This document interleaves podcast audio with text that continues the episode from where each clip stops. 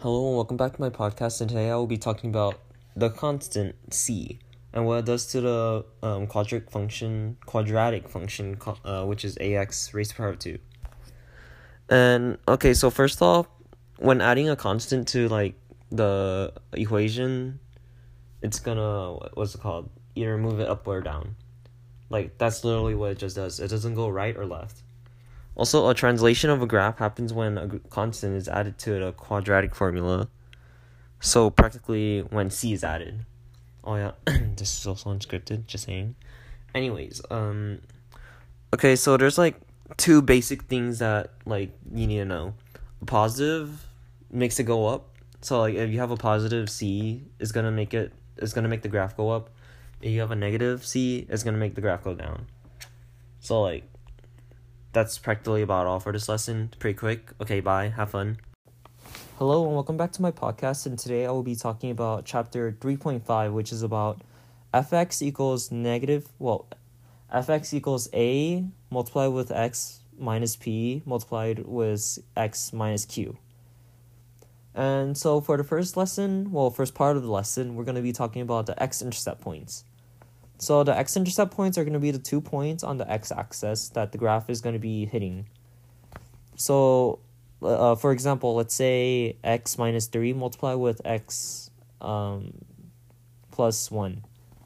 Okay, so for the first point, we're going to have three for x, and zero is going to be y, because it's going to be on the x-intercept, so y needs to be zero. And we got three because...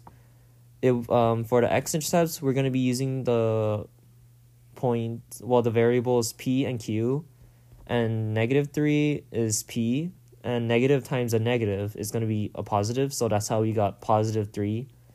And for the next point, it's going to be negative one, and the y is going to be zero, and we got negative one because x um, plus one, and a negative times a positive equals a negative, so that's how we got negative x and zero. So those two points, well, x, yeah, those two points are going to become your x-intercepts. And the next one, the next thing that we're going to be talking about is the axis of symmetry. And we're going to be using the formula p plus q divided by two. So for example, if we got the p and q from the equation, which is three and negative one, if we add them together, it's going to become two, and if we divide them by two, it's going to become one, and that's your axis of symmetry. So the next part of the lesson is going to be the vertex. So the vertex is going to be, well, you're, uh, for the equation, you're going to replace one into the equation. So one is going to become your x, practically. one is uh, blah, blah, blah. one is be, become your x.